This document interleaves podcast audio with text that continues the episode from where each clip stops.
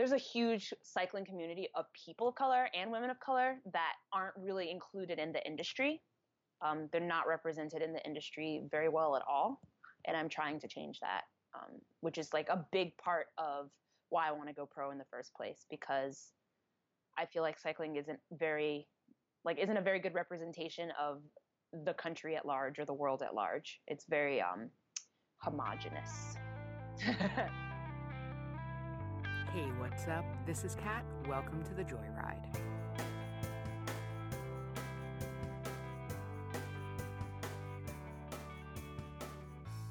Hey, what's up, Joyriders? This is Kat, and you're listening to episode number 25 of the Joyride podcast, where we celebrate women on bikes. On today's show, we talk to the one and only Ayesha McGowan, who you may also know as a quick brown fox. You might remember her name first mentioned by guest Monica Garrison, founder of Black Girls Do Bike, back on episode number 8 of The Joyride. Ayesha discovered competitive cycling in 2014 and has since been on a mission to become the first female professional African American road cyclist. Ayesha has been featured in Bicycling Magazine, Bicycle Times, BBC World, and Vice Sports. And if you're not familiar with the fantastic video that the BBC did on her. Make sure you check out the show notes and take a look. It is so inspiring, you guys. Uh, she's also got it pinned up at the top of her Twitter feed at this point. So if you go over and follow Ayesha on Twitter, you'll see that there too.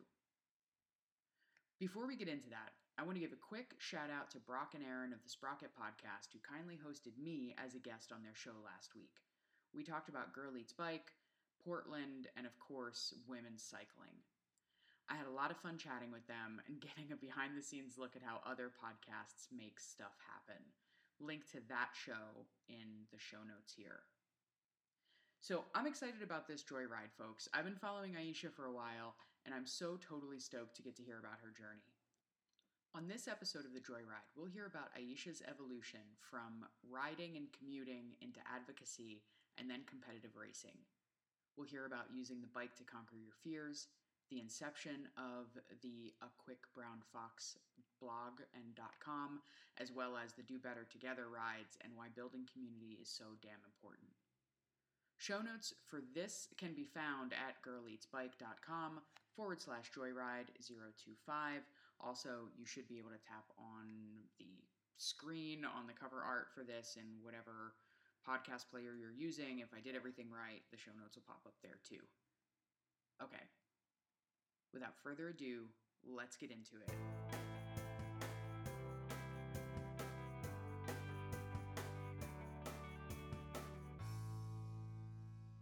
Ayesha McGowan, welcome to the Joyride.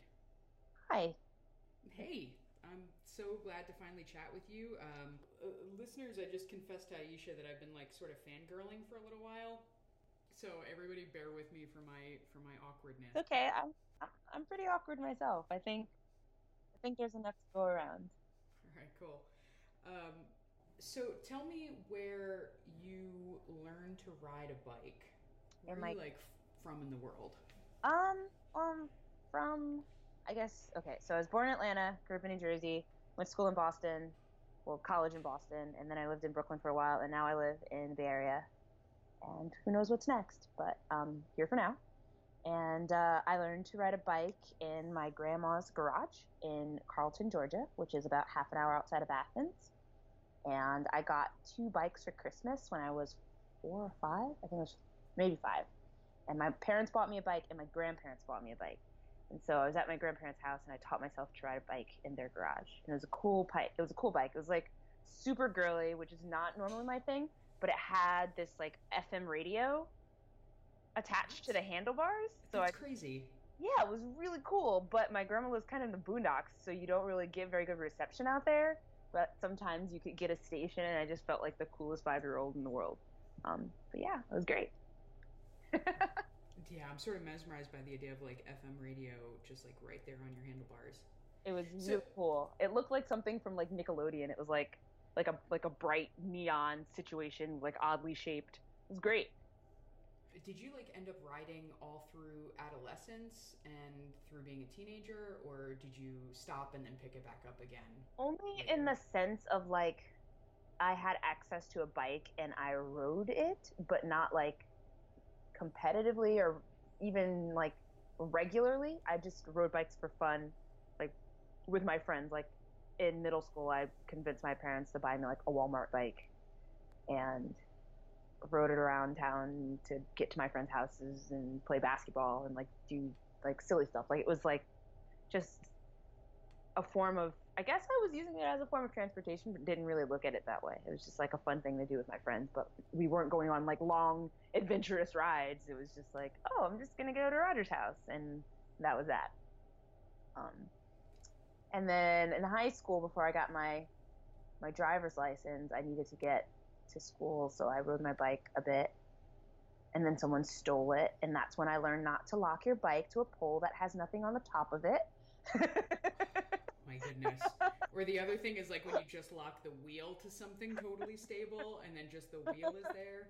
I mean, I lived in the suburbs. Nobody bothered stuff out there. I was not expecting that. Um, but uh, th- there went my Walmart bike, but I luckily ended up with a car a week later. So timing is everything, I guess. and then uh, I didn't really start riding again until my sophomore year of college when I moved to Boston. I went to Rutgers first in central New Jersey. Oh, um, Big ups to the Garden State. Yes, but I could walk there from my house, so I figured I needed to go a little further. And so I went to Berklee College of Music in Boston, and while I was up there, one of my friends had a bike and was raving about how awesome it was, and so I was like, "All right," and I got my mom's bike out of her out of the basement and got it fixed up, and it was the rest is history. Like then I haven't I haven't stopped since then. That was the that was the uh, beginning of the end, I guess, or the beginning of the. So, the beginning of the beginning, right? yeah. So, like, all right, walk me through between getting the your mom's bike fixed up and hey, I just was in my first competitive race. Like, how did that actually? How did that happen? Okay. Um. All right. So I got that my mom's bike and I'm gonna say 2008, 2007. I got my mom's bike in 2007, and I started racing in 2014. So I guess it was a seven-year process. Um, so I went from being commuter to my local bike shop in Boston was Bikes Not Bombs, and they offered a an adult instructor class so it was a build a bike program for their youth program, and the adults would volunteer, and you would go through this um, course, and they teach you how to do um, completely overhaul a bicycle, and then in turn you would teach kids how to do the same thing, and they would build a bike, and then they'd get to keep it. So that's how I got into advocacy. And from there, I got really into like different kinds of bikes, and I got single speed, and then eventually I turned it into a fixed gear and then I started being a messenger and I was really bad at that, but I did it anyway. And then I moved to New York and I was doing like alley cats and like fun, like gold sprints and like silly competitive, like um, unsanctioned things. Um, and then I met the folks from WeBike NYC and there was a clinic at the Kissena track and I went to the clinic and then I was hooked. And that's how I got into racing. What hooked you at the clinic? It was fun and it was fast and it wasn't as dangerous as I thought it would be. Um, yeah, it was. I had fun. I had a lot of fun. Did you have like a gut sense feeling that you were good? You know what I mean? I didn't like, feel did like you... I was bad at it. You know what I'm saying? I had a gut sense feeling that I was competitive. Like I've always been competitive. I played sports my whole life. Um, so there's always this like, oh, I can do better than I'm doing now kind of feeling that eggs me on. Um, and I wasn't doing poorly at all. I didn't feel like the best thing in the world, and it did take me an entire additional year to actually start racing racing. Um, like I did the clinic, and then I just didn't race at all for that whole year. And then my friends decided they were going to put a team together, and so I was like, oh, people to do this with, and then I started racing because of that. Um, so I got a license and did the whole um, sanctioned thing.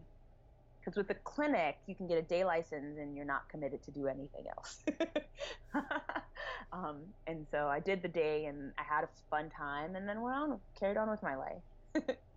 and then uh, the, a year later, I discovered road bikes and like it was just kind of all,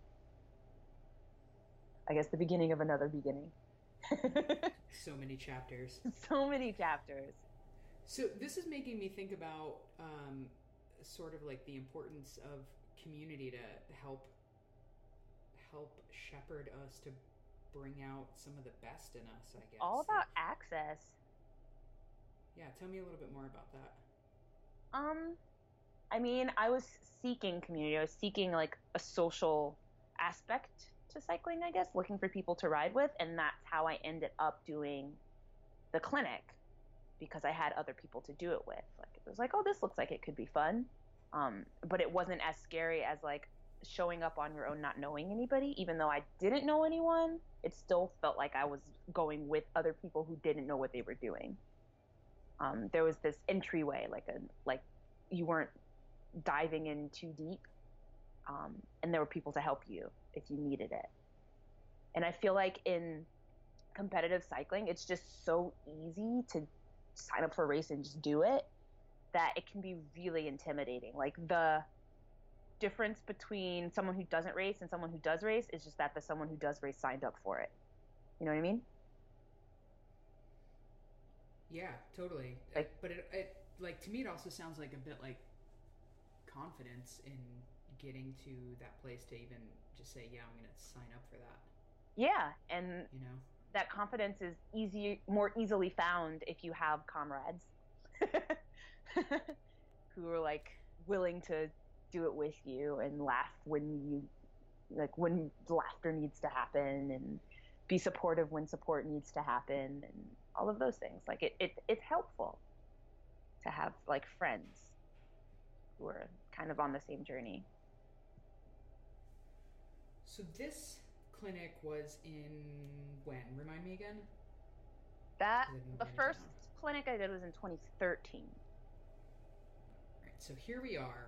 Mm-hmm. We're in spring, fresh into April 2017. What kind of a, an insane whirlwind have you been on in the past four years? Oh wow, it has only been yeah. Look at that. Um, I guess we've come a long way. I, I, don't mean to say like only. It's certainly not only for you. You know, that's no, a long time. It's not that long of a time. I mean, it it has flown by. Uh, I mean, I've. What's...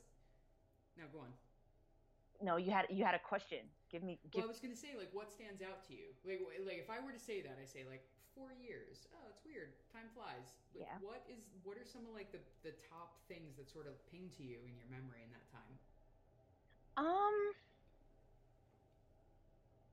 it's kind of all a big blur. Like I feel like with me, I was just kind of always in the right place at the right time um, to be inspired to do the next thing. Um, so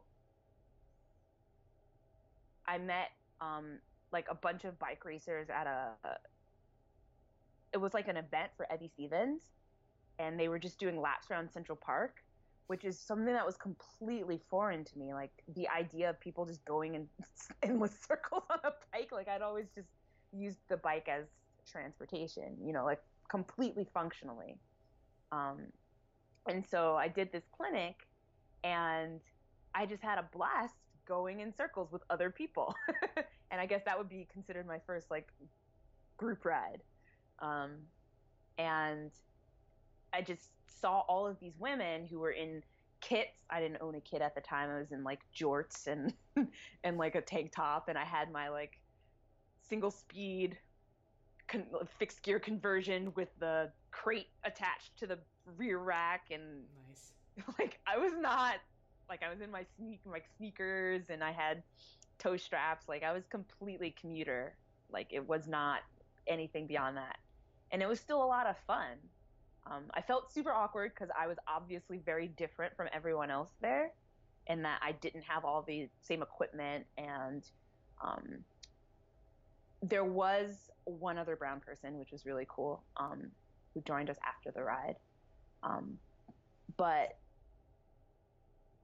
I don't know. It was just this really.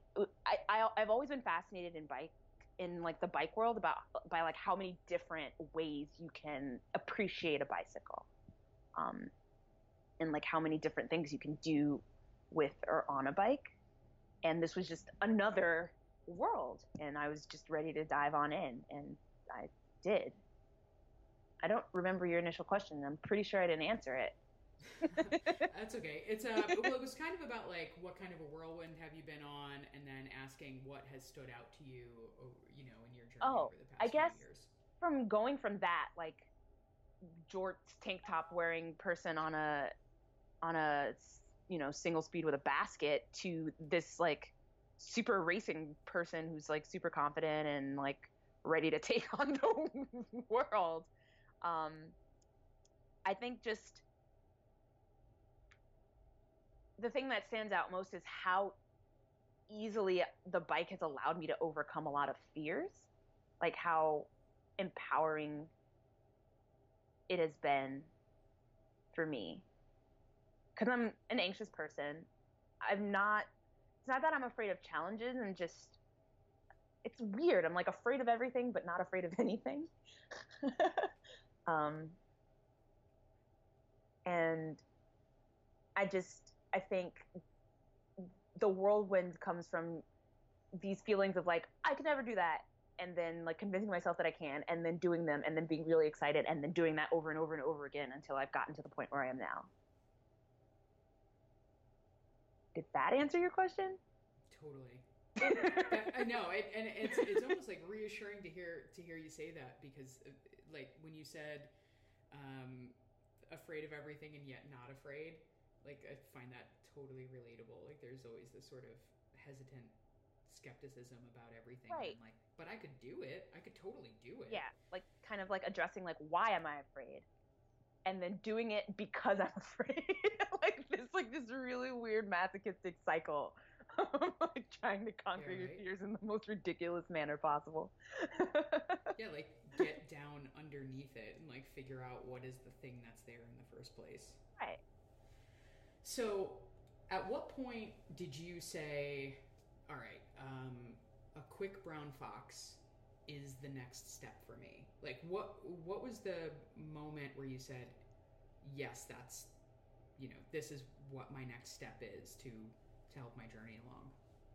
Um, well, after my first season of racing in 2014, I was like super into it. I'd done really well. I had a really great first season, and I was kind of looking to see if there were any African American women like who had done this already, who'd like already like gone the distance, and I couldn't find anybody. Like I was asking around. Um, within like the cycling community and the black cycling community and no one could name anybody or come up with anybody that had gone pro as an African American woman. And even with African American men, there haven't been very many.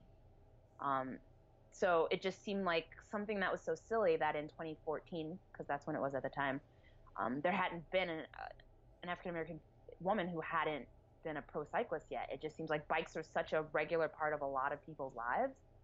It kind of blew my mind that that is something that hadn't happened, you know? And so I was like, well, I will do it myself. I'm pretty good at this. I'm really happy doing it. I'm having a lot of fun. Um, and I'm up for this challenge. I'm in a place in my life right now where um, it's something that I really I I don't know, it just felt right. And I just had this like urge to go for it. Um, and representation is just so important to me and it just seemed like some place where I could make an impact on that. Like positive role models and just positive images of African American women in society. Um, and with bikes specifically, there's so many different kinds of people who ride bikes um, across like several different demographics, be it gender or race and nationality, cultures, professions. Like you could be in a bike race with a dentist, a lawyer, a real estate agent. Like it could you could be in a bike race with anybody, a, an, like immigrants or anyone. Like there's just so many different kinds of people that ride bikes, and it just made no sense to me that um, an African American woman hadn't become a pro yet, and I just wanted to um, create that representation and also bring that representation into the community and kind of create this inward and outward representation where people within the cycling community could see or be experience that and then people outside the cycling community community could experience that and it could potentially inspire in both directions. And maybe that's like setting a tall order um, but i have a very large imagination. It's very vivid.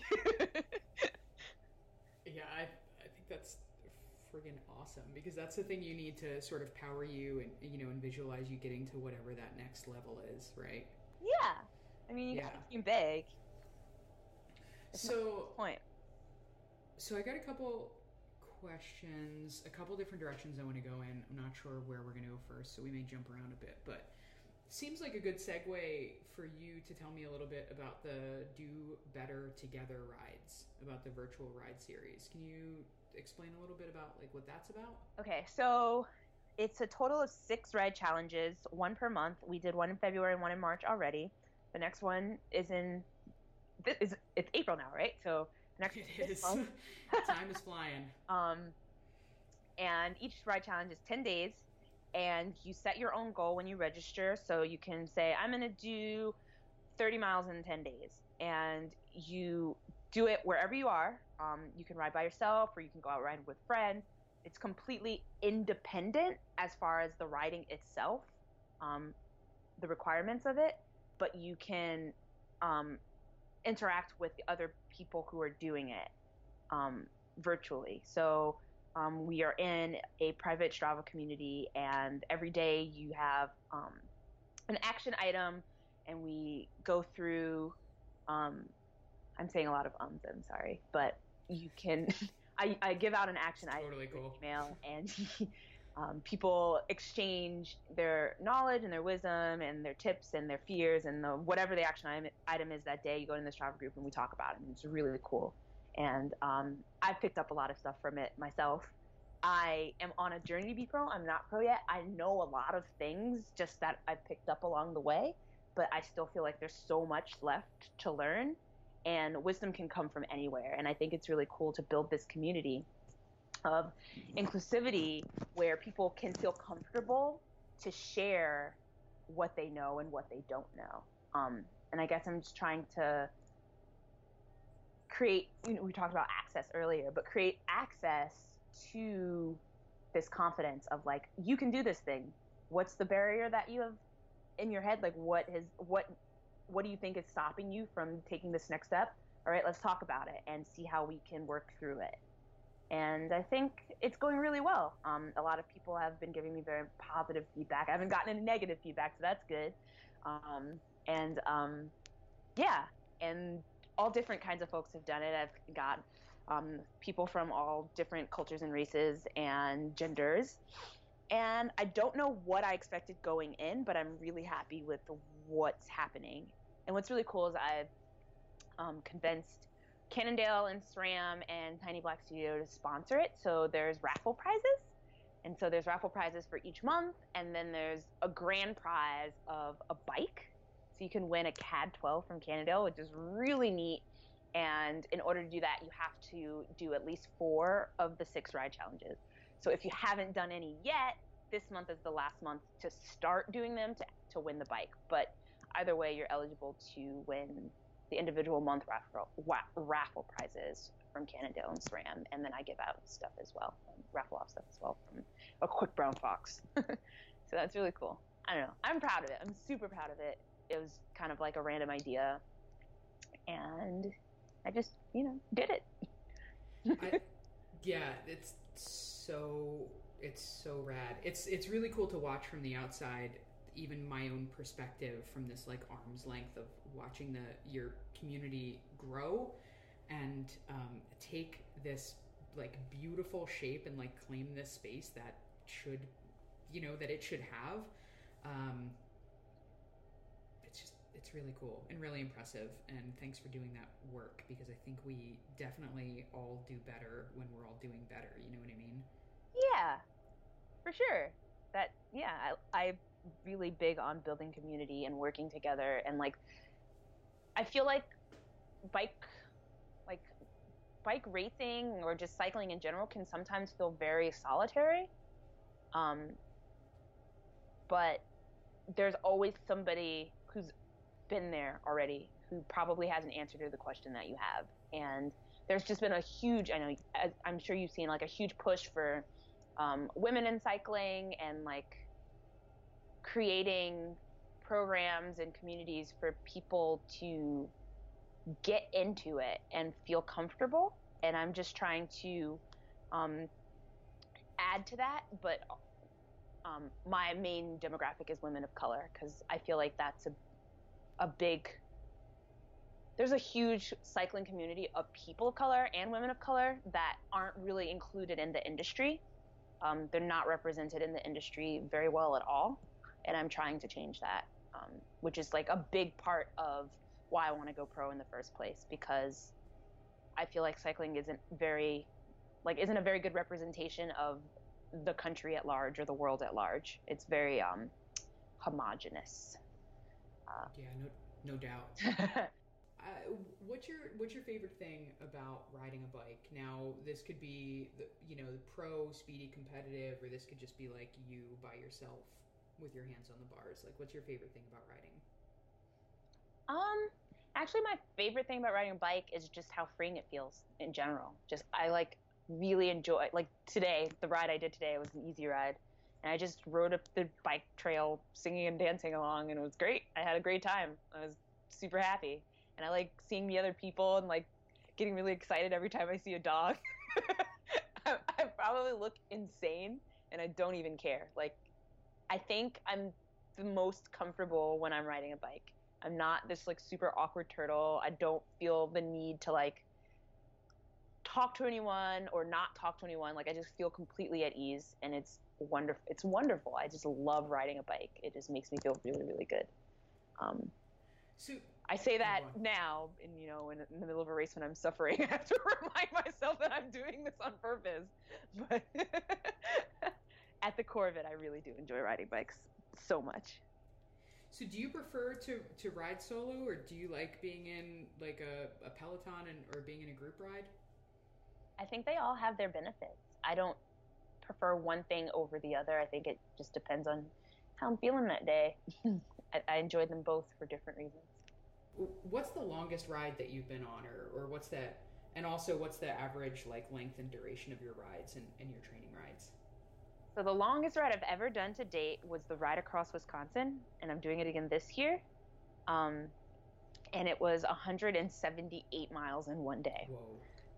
Yeah, that's a lot of and miles. for me, it's a lot of miles. Yeah. I know there are like like endurance riders that they're like, yeah, okay, that's nothing. But for me, I was like fried afterward. but I was so proud that I did it.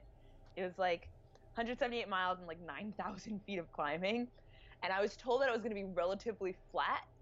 And in the scheme of things, it was a relatively flat. Yeah, relative compared to what though? I'm like, oh god, guys but it was like climbing for like the first 80 miles, I think. And then it was fine after that. It was like turned into more rolling hills than like steep ones. I didn't I don't know. I it was it was good. It was really good. And I got to meet Jens Voigt. did, you yell at his, did you yell at his legs to shut up? I did not yell at his did legs. Did he yell at your legs? he did not yell at. That's all I ever think of this guy. He did yell at a car, who, they did something dumb, and he yelled at them, and I was like, yeah, okay, all right, Jens Voigt, that's great. did he? Was he as personable in in person as his goofiness on the television or anything yeah, like that? he's he's he was great. Um, it was like a leapfrog kind of thing. Like there were rest stops along the way, and they would either be like it was him and like the Trek Factory team, so they were like toting him along, and he was riding with them. And like sometimes I would hop on, and if like I was in front of them because I'd left the rest stop earlier, he'd go, "Come on," and then I'd hop on a wheel. it was really great. Like I don't know, it was cool to have Jens Voigt encourage you to keep moving. You know. you know, the hop on a wheel thing reminds me when you're. Um, so there are for listeners who maybe aren't familiar with like the pro or peloton sort of like setup or a team setup to cycling there are different positions um, different roles of riders there are sprinters and climbers and domestiques and whatever else is in there that I'm sure you could tell me more about than I have any knowledge of. What where are you? What do you do? Are you a climber? Are you a sprinter? Or and also, um, is that weird to try to figure out where you might fit in in terms of like a pro team as you're working on this journey? Um, I don't know if it's weird. I think, I mean, I've shown most promise as a sprinter. I'm working on, you know, being as all like being as much of an all arounder as I can. Um, that's like my focus for this year. Um, but yeah, I don't know. I don't know what specifically you're asking. I don't know what specifically I'm asking either. I suppose I suppose I'm thinking about like um, you know, as you're figuring out like your pro journey that is part you end up being part of a team and uh, people fit into teams for various reasons and i just don't know if you have like a specialty if you have like a thing that you're training towards or anything like that is that helpful um i mean i've been I've been mostly doing crits, which is sprint heavy.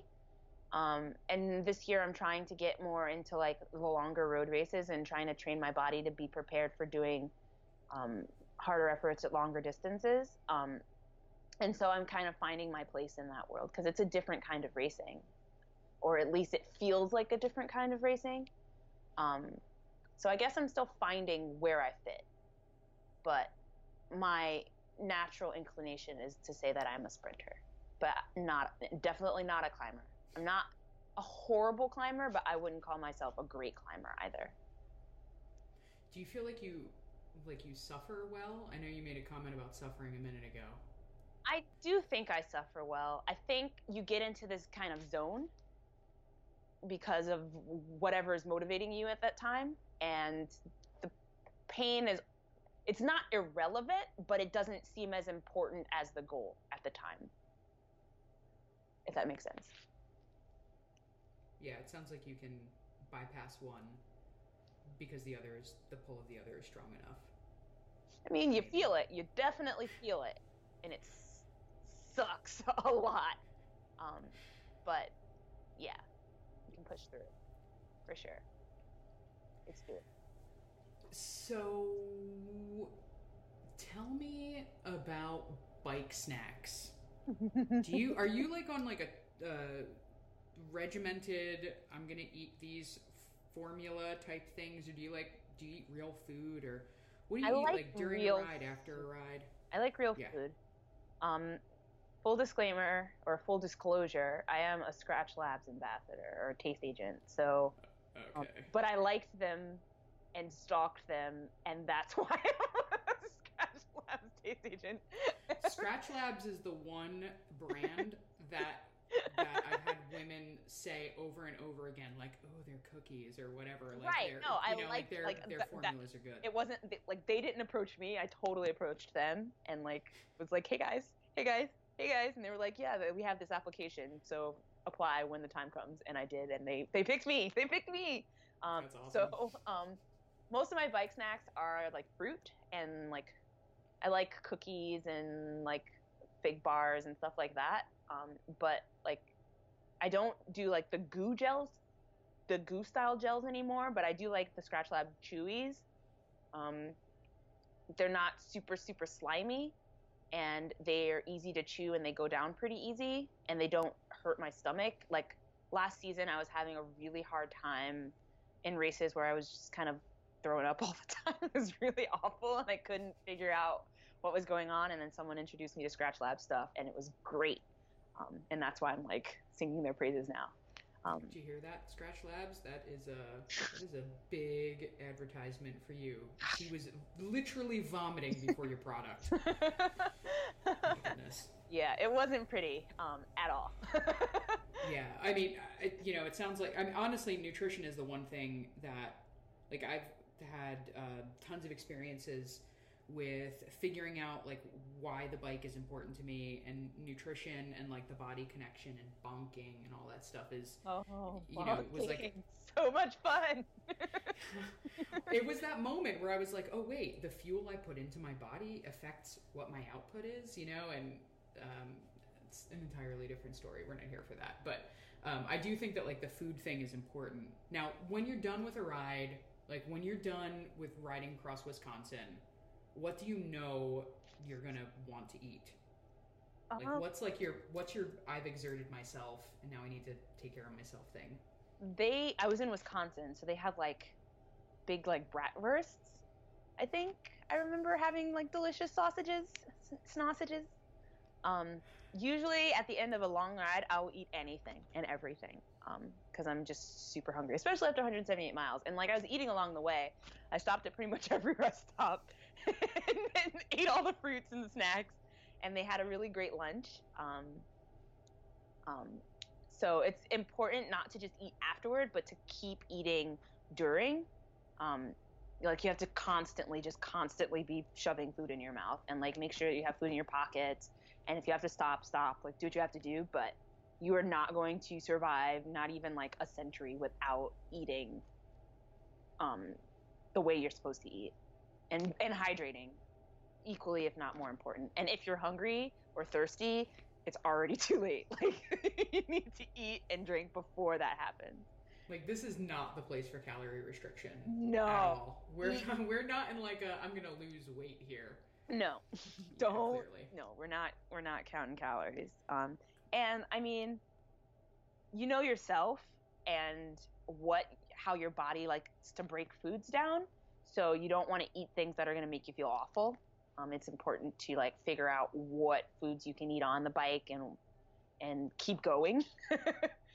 because if you eat the wrong thing, that could just destroy you. I did a I did a Gran Fondo in March, and I did not do a good job with my nutrition that day, and I paid for it dearly. so don't get comfortable and like I got this. I've done so many of these, and then just throw caution to the wind because it will backfire. Learn from my mistakes. Oh my goodness. it was great. um, Ayesha, if you could go for a ride with anybody, living or dead, anywhere in the world, who would you go with and where and why? So someone else asked me this question today, so I'm prepared. My dad isn't alive, but I would go for a ride with him because I feel like I've gotten to ride with most of the other people in this world that I would want to ride with, um, which I feel very fortunate for. Um, but I would ride with my dad because he wasn't like a cyclist or anything, but he did ride a bike, um, and I always thought it was really cool. And I would love to go for a simple joyride with my dad and it doesn't matter where, but I picked New England because I think the bike trails would be really pretty with fo- foliage. I just think it would be really pretty. Um, Is that like super specific or not no- specific No, enough? it's so sweet. It's awesome. it's really good. I I lost my dad a few years ago, and actually today, it's it's funny that this like came up today because I'm like I'm like really missing him today. So, um, hearing you say that was like just made me smile a bunch. So Yeah. yeah, I think that's I think that's super cool. And um, New England foliage sounds It's so like, nice. fun. Like foliage rides are the best. yeah. All the the leaves sort of like crinkle like cornflakes on on the bike path. It's good stuff. Mhm. And dogs love them, and I love dogs. Do you ha- do you have a dog? I do have a dog, I get, but I get excited no matter whose dog it is. Oh my goodness. So if you see Uh. me and you have a dog, I'm going to yell, and it's going to be ridiculous, and I'm sorry in advance. But not sorry at all. I saw uh, I saw someone this morning. I saw a guy this morning on a cargo bike with his dog in the front bucket, and I was like, Are "Squad you in. LA? No, I'm in Portland. Oh, So- okay. Because I was like, that might have been Michael and Toby. It's awesome that you would know them. They're adorable, and Toby wears goggles. So cute. yeah, that's total. That is total squad goals. I need to get my dog in a cargo bike. With... Toby's the dog, by the way. so good. Oh, wait, wait. Who's the human? Michael. Michael's the human. Toby's the dog. Is Toby huh? wearing the goggles? Toby is wearing the goggles. Rad. yeah, that's like, and then you need like the uh, the white scarf. Like I'm thinking of Snoopy, but. so, as you are doing this like amazing, wonderful work of building community while you are, you know, getting into and trying to get into the pro circuit yourself what do you want other other women of color who have a desire to ride or have a desire to use their competitiveness uh, to, to get into like a competitive cycling situation what kind of advice would you have for folks who are in that situation do it just just do it like seriously just go for it it's like it's not super hard to get into bike racing. It's just a matter of not knowing that you can. I think for most people, like they feel like there's this like enormous process or all of these barriers, and there really there really aren't. You can decide to do it and then do it. It sounds so simple. It is so simple. It's so simple. And obviously, I want everyone to be safe and confident and like look up, you know, do the research, learn how it works. But once you've done all that, do it. Find a group, find a club, find somebody who knows what's going on. Send me an email. Go to my website, and there's like the Ask Ayesha option. And people ask me questions all the time, and I will happily answer them. Um, and you can send me your complaints. Also, people have sent me really mean, awful, nasty things. I got a nice message yesterday on my birthday it was, it was wonderful. you got a complaint nice. yesterday from someone? What are you in? You're not in customer service. Are you working you for think. Comcast? Anyway, no. Um, that's silly. but we are going to link up. Uh, not, okay, let's stop. Uh, we're going to link up everything uh, in the show notes so that you can just reach out to Ayesha. So let's see. Let's ask one more, which is. Um, Ayesha, if your bike had a superpower, what would it be? It already has a superpower. What is it? it's so cheesy. It's like the empowerment superpower. I don't know. I just done so many things because of bicycles. So that's got to be like a superpower, right? Like it just makes me feel confident and like takes me really cool places. I've traveled the world. I've done new things. I've met so many great people. I don't know.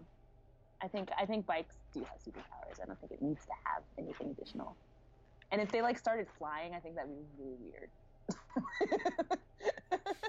Maybe like, oh, see, that would be cheating if they could, if they could teleport. well, teleporting, I don't know. You still have to engage the drivetrain somehow you know, like you have to get like up to 88.8 or something like that, and then you can teleport or something.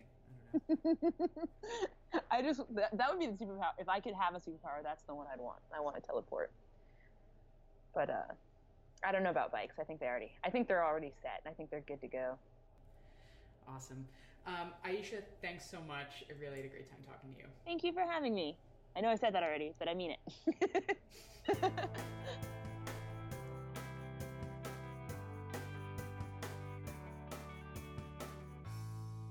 All right. Big thanks to Ayesha for hanging out and sharing the bike love with us. Please make sure you check out aquickbrownfox.com. Go there to ask Ayesha. Remember, good vibes only. She's not Comcast. Um, sorry, it's in my words, not hers. Um, sign up for go to quickbrownfox.com sign up for the do better together ride series there's still time to get in on that and win some cool prizes make sure you also follow her up on social and check out the podcast that she co hosts called Fix It Black Jesus for smart, sharp, unapologetic commentary on race and politics in today's America. As you may remember, I'm reading out five star reviews, so I'm super excited because we got a five star review from J Ting Walker. So, big thanks to J Ting Walker, who writes Great interviews. Great interviews with amazing women in cycling. Guests are amazing, and the questions asked are awesome. I'm really digging the length of episodes too. Five stars. Um, thank you. Thanks so much. Uh, thanks for those words of encouragement. Um, shucks. Uh, remember, folks, ratings, reviews, they all help people to find the show. And while I'm super psyched to read out your five star reviews, nothing is more valuable than a personal introduction. So if you know a woman who you think may dig the show, thanks in advance for sharing it with her. Also, if you know someone who you'd like to nominate to be a guest on the show, go on over to bit.ly forward slash joyride guest. That's bit.ly forward slash joyride guest and tell me about her. Or drop me a line at thejoyridepodcast at gmail.com. I'd love to hear from you. As always, friends, I appreciate your time and your attention. Remember, life shrinks or expands in proportion to one's courage. Keep moving forward, and until next time, I hope you enjoy the ride.